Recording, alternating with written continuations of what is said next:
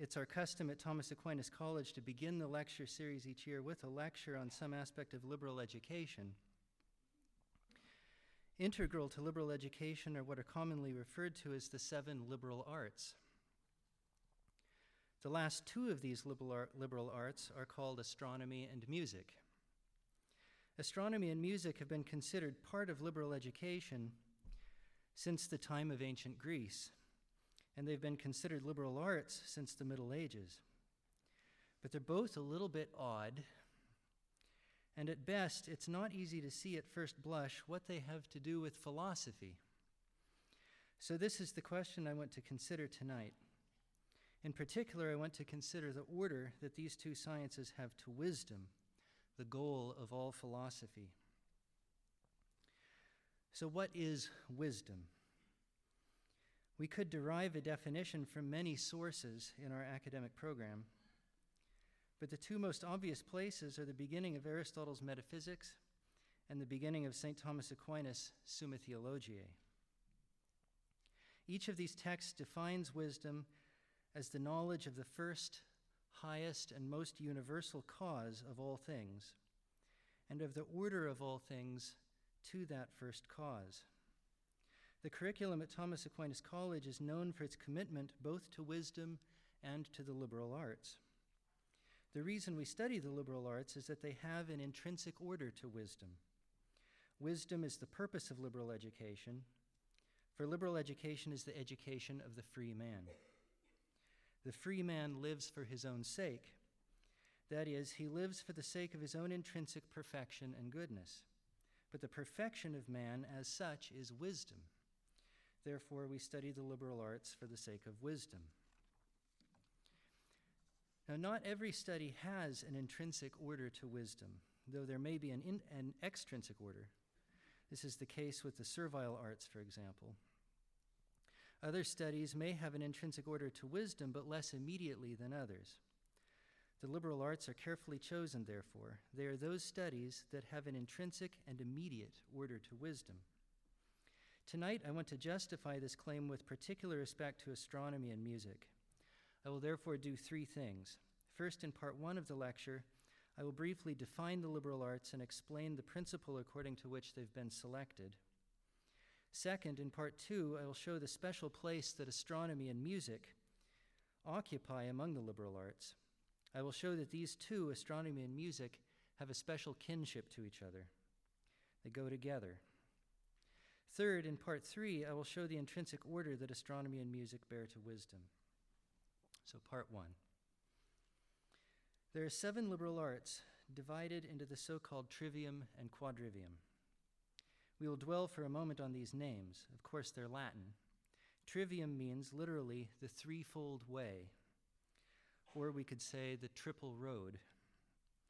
Likewise, quadrivium means the fourfold way, so we have two ways or roads into something.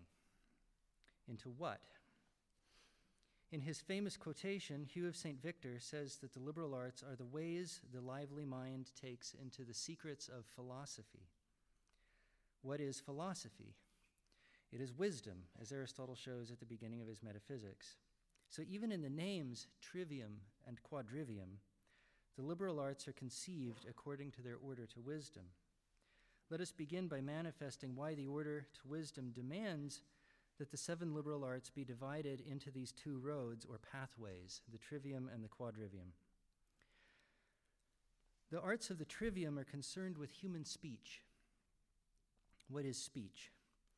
In Aristotle's work on interpretation, he defines speech as, quote, a vocal sound that is a symbol of something undergone by the soul, close quote. The chief kind of speech is what we might call an argument. An argument is a composition of statements tending necessarily towards some conclusion. There are three ways in which arguments can be considered. First, one can consider an argument simply insofar as it is ordered to some truth. This is the concern of logic, the first member of the trivium. The question the logician asks is what things must be true of the premises of an argument if the conclusion that follows from them is to be true? Second, one can consider an argument insofar as it is ordered to some action.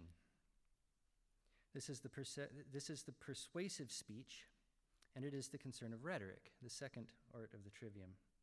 So we can account for logic and rhetoric among the liberal arts by noting that sometimes arguments are simply ordered to truth or knowledge, while other times arguments are ordered to bringing about some human action, especially on the political scene. What about grammar? It's the third art of the trivium. The concern of grammar is the sentence itself. The sentence is the instrument or tool of argument making, since all arguments are composed of sentences. Grammar deals with the principles according to which sentences are well formed. Consequently, grammar is related to logic and rhetoric as the art that provides their instruments. This, is rela- this relationship is similar to that in an example that Aristotle employs at the beginning of his Nicomachean Ethics, which the juniors are just now reading, namely the relationship of bridle making to horsemanship. The bridle maker designs the instrument of the rider or horseman. Similarly, grammar designs the instrument of the logician and of the rhetorician. So we have a basic account of the division of the trivium into grammar, rhetoric, and logic. Now, why are these three arts devoted to human speech called liberal arts? St. Thomas explains this name in his commentary on Boethius de Trinitate. I'll be referring to this passage throughout the lecture.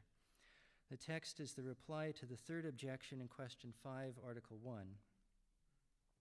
Let us begin with the following point. Aristotle distinguishes arts from the other kinds of knowledge by the order that arts have to making. Every art is a kind of knowledge, but some kinds of knowledge are simply ordered to truth and nothing further. Other kinds of knowledge are ordered beyond the truth to some human action, but arts are ordered to making or fashioning. Our previous example of bridle making is an obvious example of an art. Others are carpentry, medicine, and teaching.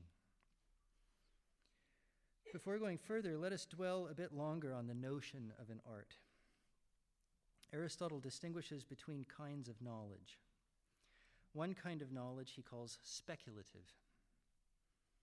When he calls it speculative, however, he does not mean what we generally mean by the word today, namely uncertain or hypothetical. Rather, he means that the purpose of such knowledge is simply to see it, simply to look at it, simply to know its truth. This knowledge is essentially a gazing. This feature, in fact, characterizes the noblest knowledge there is. Any knowledge that is desirable for its own sake, simply to possess the truth, is, nob- is nobler than a knowledge that is desirable only for the sake of some product separate from itself which it generates. This is because we consider anything desirable for itself more worthy of desire than something which is desirable only for something else. So, one kind of knowledge, the highest, is speculative knowledge. The second kind is practical knowledge. This is the kind of knowledge that the juniors are beginning to investigate in the ethics. I remember uh, uh, uh, still uh, with great clarity a Don Rags that I participated in a few years ago, where a junior was bewailing the difficulty of the, the junior scene. She'd been a freshman and a sophomore, and she thought she was getting used to TAC. And uh, all of a sudden, the math was Descartes and not Euclid. Philosophy was practical, and she didn't know what to do. How do I, how do I understand practical knowledge? So the juniors, yeah, you, you, you'll understand soon. Practical knowledge is for the sake of action. Reasoning that we undertake in order to determine how we should act in some determinate circumstance is ordered to more than the knowledge. It terminates in the action itself. So we call it practical knowledge. Uh, practical comes from the Greek word praxis, which is closely related to the Latin word actio, so you have the idea of action embedded in that name. Art is distinct even from practical knowledge in that it is ordered not merely to doing, but to making, and this requires a different sort of habit of mind. Whereas practical knowledge is ordered, properly speaking, to human acts, art is ordered to working with a material. The artist, properly speaking, is the one who takes some material and generates something with a new form out of that material, such as a statue, a house, or a healthy body. One immediate result of this difference is that practical knowledge is ordered directly to human goodness. The question, how ought I to act right now in this given circumstance, is immediately related to virtue and vice, since the act chosen will be either good or evil. But the question, how can I make this sort of something out of this certain material, a statue out of bronze, for example, is not immediately related to virtue and vice. A man could act superbly in virtue of artistic knowledge and still be acting wickedly, as in the case of a painter or a musician whose work is flawlessly executed but intended for concupiscence, or in the case of a doctor who uses his knowledge to kill rather than to heal. It can be seen from this sketch that speculative knowledge and art are, by definition, opposed to each other. Speculative knowledge terminates in virtue of what it is in the mind itself, since, it is ordered to nothing beyond the truth which it knows. Art terminates in some material outside the mind, and the perfection of the art is in that thing.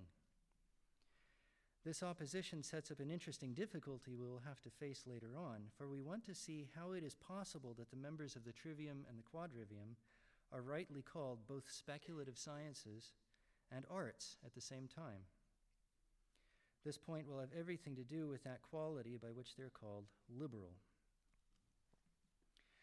Grammar, rhetoric, and logic are all arts. This is because there is in each of them some work or product, an opus, as St. Thomas says.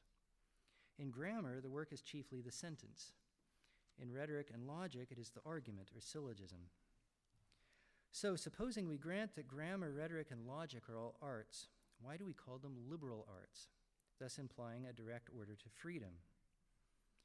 St. Thomas gives the answer in the De Trinitate commentary. He says that, quote, they involve not only knowledge, but also a work that is directly a product of reason itself.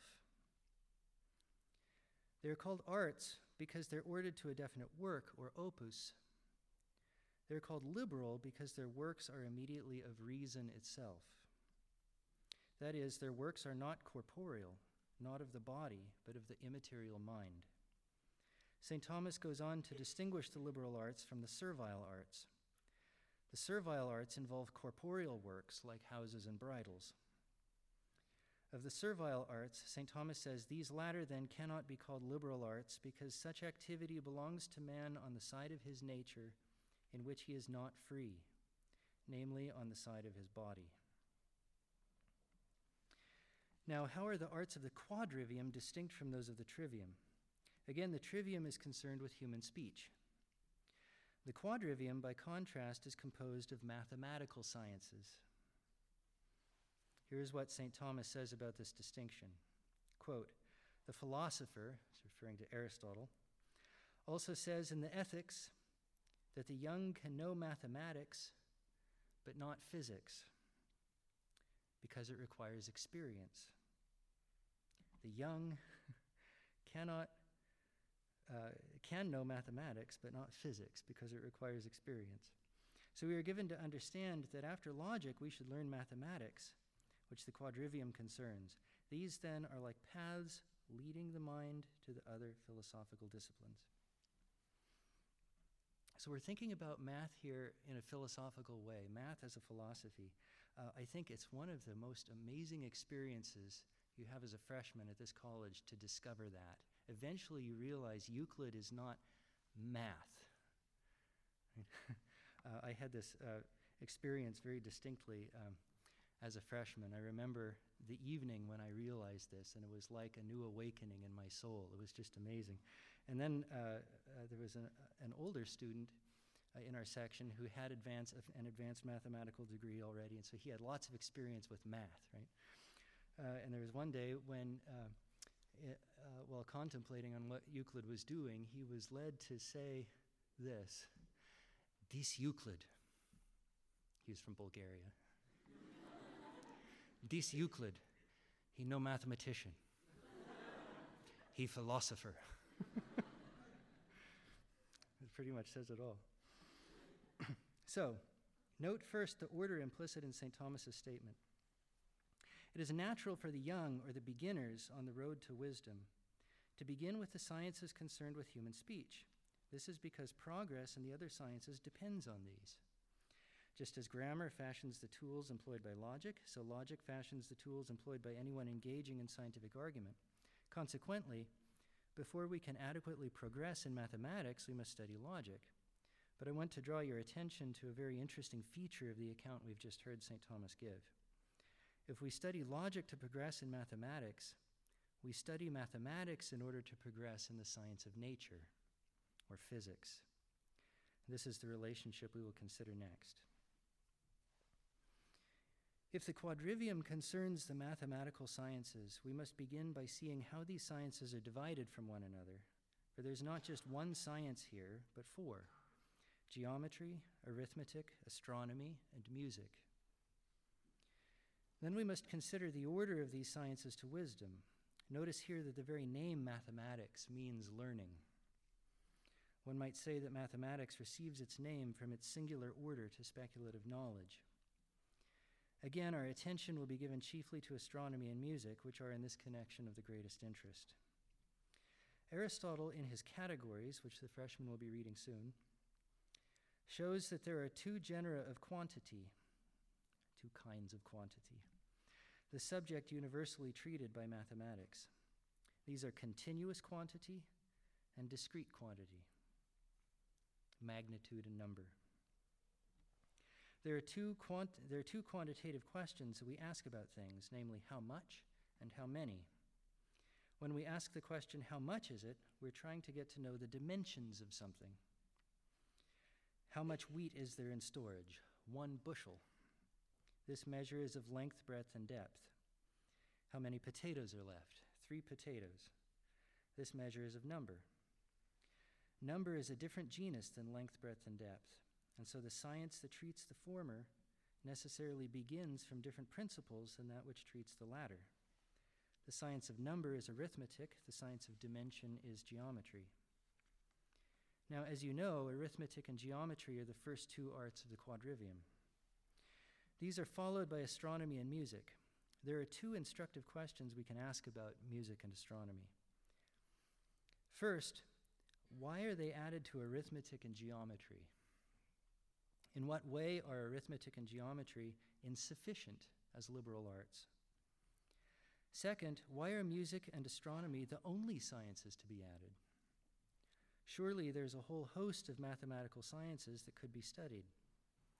Why are music and astronomy alone among all these sciences considered liberal arts?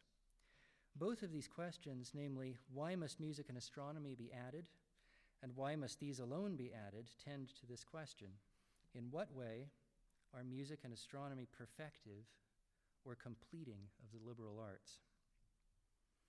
Before we answer this question, let us consider arithmetic and geometry a little more closely. As with the trivium, we must ask concerning these sciences both why they are considered arts and then why they are considered liberal arts. As we said above, art is knowledge that terminates in making, in some work or opus. The opus in grammar was the sentence, in logic, the syllogism. As the freshman will discover later this year, the opus in the case of rhetoric is what Aristotle will call the enthymeme, a particular variety of syllogism. But what are the opera of arithmetic and geometry? Here it is important to remind ourselves of a basic distinction. We spoke earlier of the distinction between speculative knowledge and art and we pointed out that they seem to be opposed to each other insofar as speculative knowledge terminates in a good that is in the intellect alone, while art terminates in a good outside the mind, in some exterior material. However, in the present case, this opposition does not exist. It is clear that arithmetic and geometry are both speculative sciences. The reason is that they are pursued simply for the sake of truth. They are not pursued for the sake of any action on our part, and they do not terminate in any product generated in exterior material. However, it is also true that there is a making or a production that is intrinsic to these two sciences. Geometry, for example, assumes the existence of the things that are first in the various genera it considers. In the genus of plane figure, for example, It assumes the existence of the circle, as in Euclid's third postulate, to describe a circle with any given center and radius. But it demonstrates the, ex- but it demonstrates the existence of the others. So it assumes the first things in the genus, it demonstrates the existence of the others. For example, through the circle, the geometrician demonstrates the existence of the equilateral triangle. That is, he shows how the existence of the triangle is derived from the circle as from a first and immediate principle. However, the geometrician does this precisely by constructing the triangle through the description of circles. Consequently, the demonstration has an artistic aspect. The difference we find between geometry as an art and the other arts we have been discussing, like carpentry, is that the product or opus is not fashioned in any exterior matter. Rather, it is fashioned in the human soul itself, either in the intellect or if not entirely in the intellect, in the imagination of the reasoner. This note brings us back to the claim made by St. Thomas in the De Trinitate commentary. Quote, we may add that among the other sciences, these are called arts because they involve not only knowledge, but also a work or opus that is directly a product of reason itself. We may also add that this artistic aspect is unique to the mathematical sciences. Mathematics is both a speculative science and an art. This is not true of either natural philosophy or of metaphysics, the other two divisions of speculative philosophy. This difference is due to the abstract character of mathematics, which considers its object without reference to the material principles in which that object actually exists. Maybe triangles can only exist in chalk and wood and bronze but the mathematician doesn't consider them that way. Because reason separates mathematical forms from matter in order to consider them, it is able to treat them as though they were products of reason's own synthetic activity. And this is why, although nothing considered by mathematics is not received by the mind in some way through sensation, it often appears as though the mind has fashioned these objects independently of any influence from the senses. So, this amounts to a brief argument that it is appropriate to consider geometry and arithmetic as both speculative sciences and arts, indeed, as liberal arts. Now, let us consider music and astronomy. Again, I want to consider two things with respect to these sciences. First, how they complete the quadrivium, and second, how they bear an intrinsic order to wisdom. I will consider the first question now in part two of the lecture, and the second afterward in part three. So, part two astronomy, and music. As we've done with the other liberal arts, let us begin by defining and distinguishing music and astronomy. At first sight, these seem like very different, even randomly selected sciences astronomy and music. How do you get those together? They don't look like they have anything to do with each other. Indeed, and I think this is a really important consideration, one might even suspect them both of being mere hobbies. Most of, the, most of us treat them that way. We grow up thinking about them that way. But these sciences are anything but hobbies, and they have a tremendous kinship. Both can be considered, considered at once as the knowledge of the ratios of periodic movement. It's a mouthful, right? We'll be developing that idea. The knowledge of the ratios of periodic movement. In his Republic, Plato says that whereas geometry is the science of planes and of solids by themselves, astronomy is the science of solids in motion. He then goes on to describe the science of music as the antistrophe of astronomy. The antistrophe is the part of the element in a Greek tragic chorus that sings the counterpoint, if you will. So you have a, a kind of a rhythmic song going back and forth the strophe singing one, the antistrophe replying. So not only does Plato describe them as being akin to each other, but he uses a, a musical image to emphasize that. For whereas astronomy is the knowledge of motion as perceived by the eyes, music is the knowledge of motion as perceived by hearing. But what kind of knowledge are we talking about? In both cases, the knowledge resolves to the appreciation of certain ratios that stand as principles to the motions that are being described. This is most obvious in music. So we're thinking about ratios as principles now.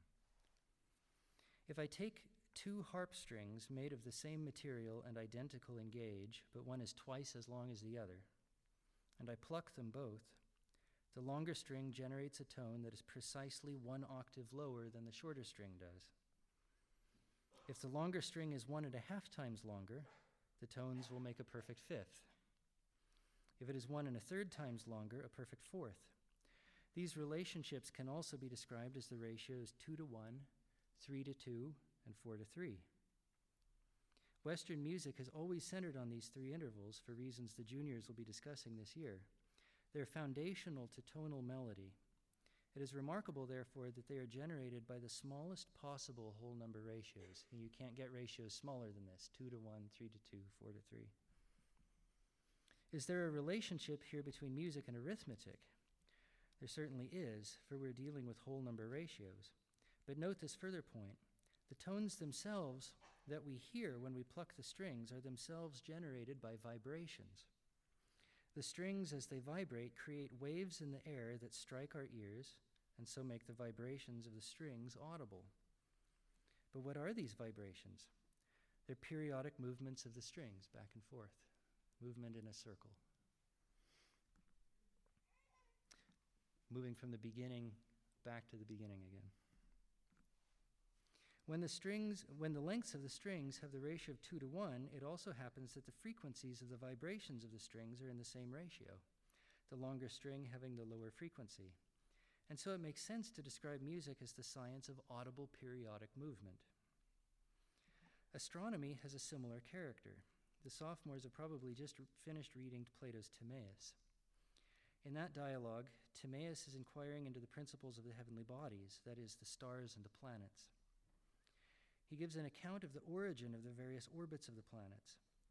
There's a very remarkable feature of this account that you can't help but notice. You might not notice that you've noticed it, but it's been nagging at you. This remarkable feature is that Timaeus supposes that the planets and their motions are all carefully conceived parts of a larger whole. Most of us don't think this way nowadays about the planets. We think of them as separate bodies doing their own thing, and only involved with one another by chance. That there are eight, nine, or ten planets in the solar system is only a matter of chance, not the decision of a deliberate artist. But this is not Timaeus' view. There's an account of the number of the planets, but much more importantly, there's an account of the relationships between the speeds of the orbits to one another and of the distances of each orbit of, this, of each orbit from the center of all orbital motion. Notice again the presence of ratio, and typical of Plato, notice also that ju- not just any ratios are used by Timaeus to account for these orbits. It is once again the smallest possible whole number ratios that are used. That is, the ratios that are used are the musical ones 2 to 1, 3 to 2, and 4 to 3. Incidentally, these same ratios dominate the comparison of the five perfect solids at the end of Book 13 of Euclid's Elements. I don't think this is an accident either for Plato or for Euclid. I have a theory that I haven't gone far in developing, but it's an interesting one. That uh, much of Book 13, if not all of it, was written by Euclid, at least for one reason to prepare the student for the reading of Plato's Timaeus, which is interesting to think about since we're thinking about mathematical study as tending toward natural philosophy. Now, what do these observations show? Just that music and astronomy, as Plato conceives them, are mathematical in character, and that they both involve a mathematical account of the periodic motions of bodies based on the smallest possible whole number ratios. Now, let us pause here to distinctly notice two important points we've just made.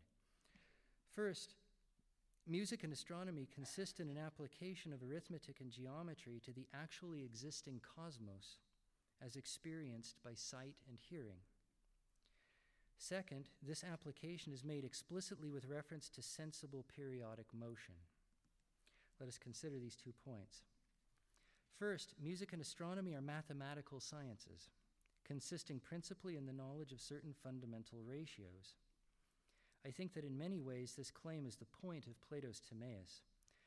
What happens to the human soul when it recognizes that the basic motions of its experience submit themselves to a mathematical order that is very simple and so readily intelligible? This is the basic experience that convinces us that science, that knowledge of the things of our experience is possible. Motion isn't just chaos. When we further recognize that this order belongs to the whole cosmos at once and to its parts through it, rather than to its parts in separation from each other and willy nilly, we began to grow in confidence that a scientific account of the whole, what both Plato and Aristotle call the all, the all, is also possible. It is precisely this sort of knowledge, that is, the knowledge of the universal whole, that has the character of wisdom. We'll develop this thought further in part three. But before pursuing that, let us notice again the second point just made, namely that music and astronomy are knowledge precisely of motion. This is a point of enormous importance.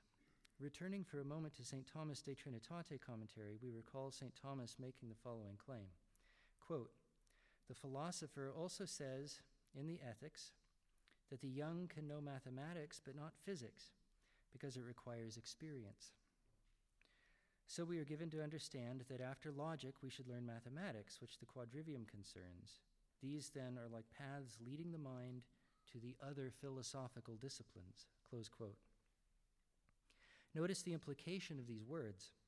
The mathematical sciences have a unique role to play in the education of the young, the beginners on the road to wisdom. Because of their abstract character, they are readily learned without much experience of the world. This is not true of physics or the science of nature. Sort of a standing joke that if you're going to teach philosophy, you have to have gray hair. Uh, that's not true of math, so far as I can tell from my experience in graduate school. But if you're teaching philosophy, you're expected to have gray, gray hair.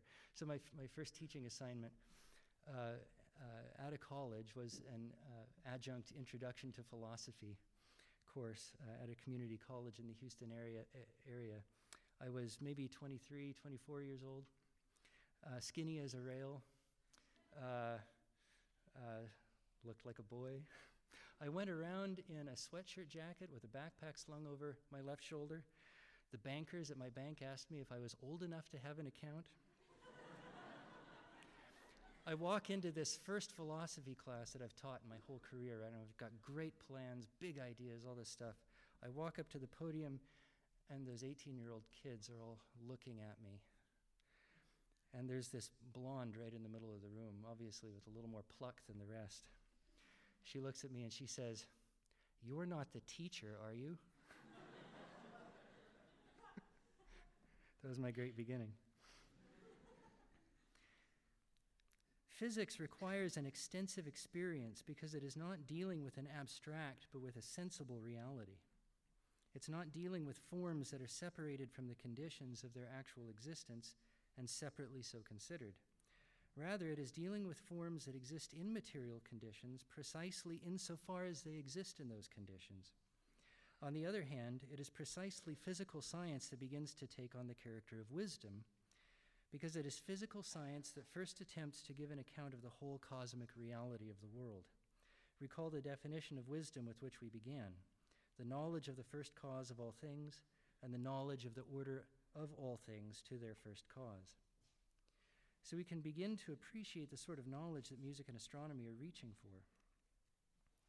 Now, before discussing wisdom as such, we want to see a few more details about music and astronomy that will further assist us. For really, we've not yet adequately distinguished them as liberal arts, so let us begin with music. There are really three ways in which music can be studied intellectually. Intellectual study of music is distinct from moral training. Your parents regulate the music you listen to because it has a powerful and fundamental effect on your moral character. But this, tr- but this is training, not study. When we study music intellectually, we can see it as a fine art, as a part of politics, or as a liberal art, is our topic tonight. To study music as a fine art is to study it with a view to composition, performance, and so on. The fine arts are distinct from the servile arts in that they're ordered principally to delight rather than to the basic uses of survival. For this reason, the fine arts are closer to the liberal arts than are the servile arts. For example, the fine arts are products of leisure, while the servile arts are unleisurely. Nevertheless, the fine arts are not yet liberal. The reason is that liberal studies always have truth as such as their end, not simply pleasure. Truth is the noble good. Pleasure is noble when it is in accord with right desire, that is, when it is guided by truth. Consequently, because they hover in the neighborhood of the beautiful, the fine arts can act effectively in the service of the truth, and therefore of liberal studies. That is why we have concerts at the college as part of the curriculum, as Dean Goyette pointed out. But the fine arts are not themselves liberal studies. To study music as a part of politics is to come to know it just insofar as it tends to result in certain characters and certain actions. Every political community is ruled by a regime or a constitution. And every regime seeks to make its citizens of the sort that will perfect that regime. Again, music of different kinds tends to generate different characters. The reason for this is that moral character consists in a certain formation of the passions of the soul. But music powerfully imitates the passions of the soul through an intrinsic likeness. Therefore, musical training is a component of the education of citizens employed by any political regime, and the regime must know music to the degree that it sees what sort of music will tend to generate that character that is most consistent with the regime. Now, what is music as a liberal study? First, a note about the name. The name music refers principally to poetic song the Iliad, for example. This is the gift inspired by the Muses.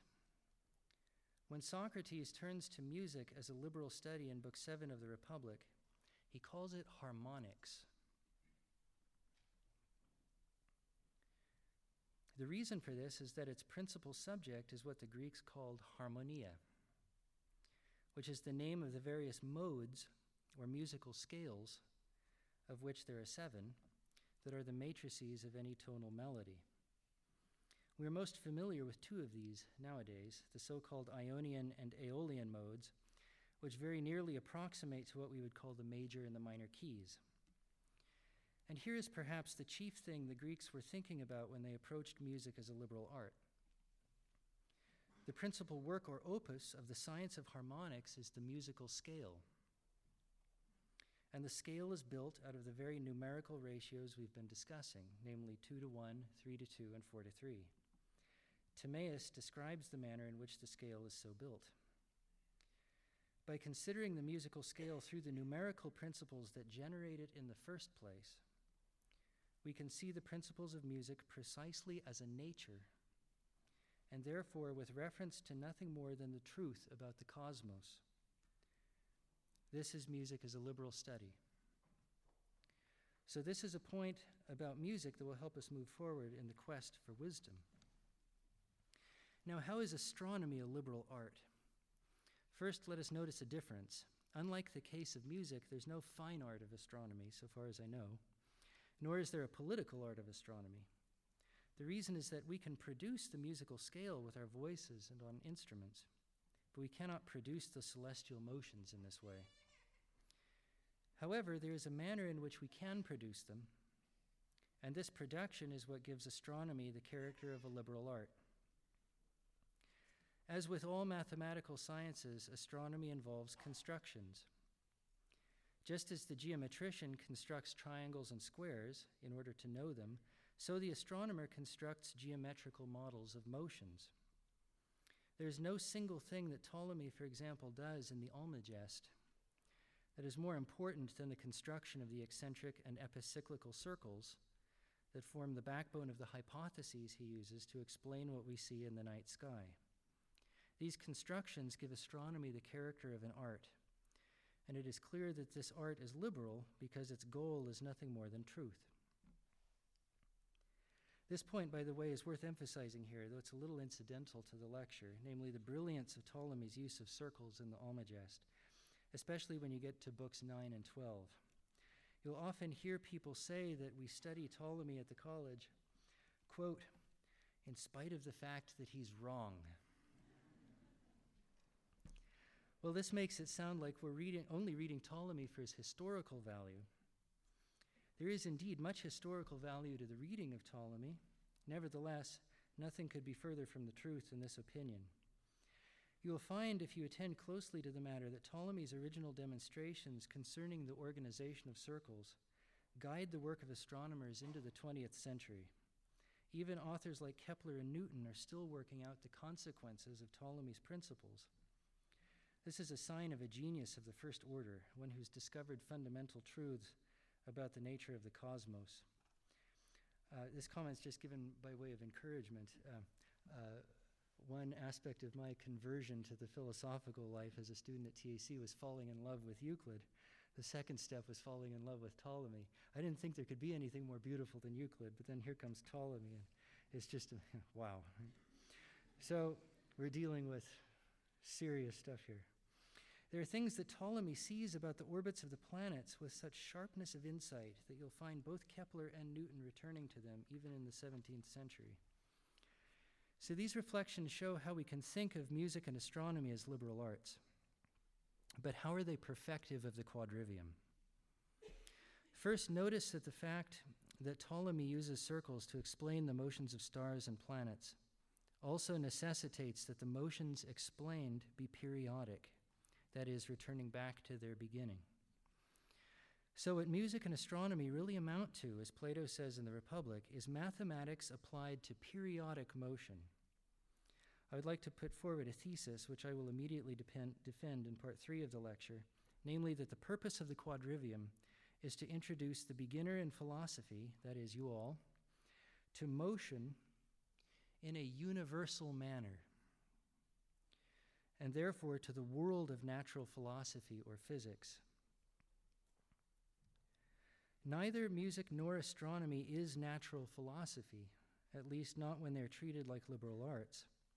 But they do provide us with a powerful introduction to natural philosophy, and natural philosophy is the first knowledge that can truly be called wisdom. Both astronomy and music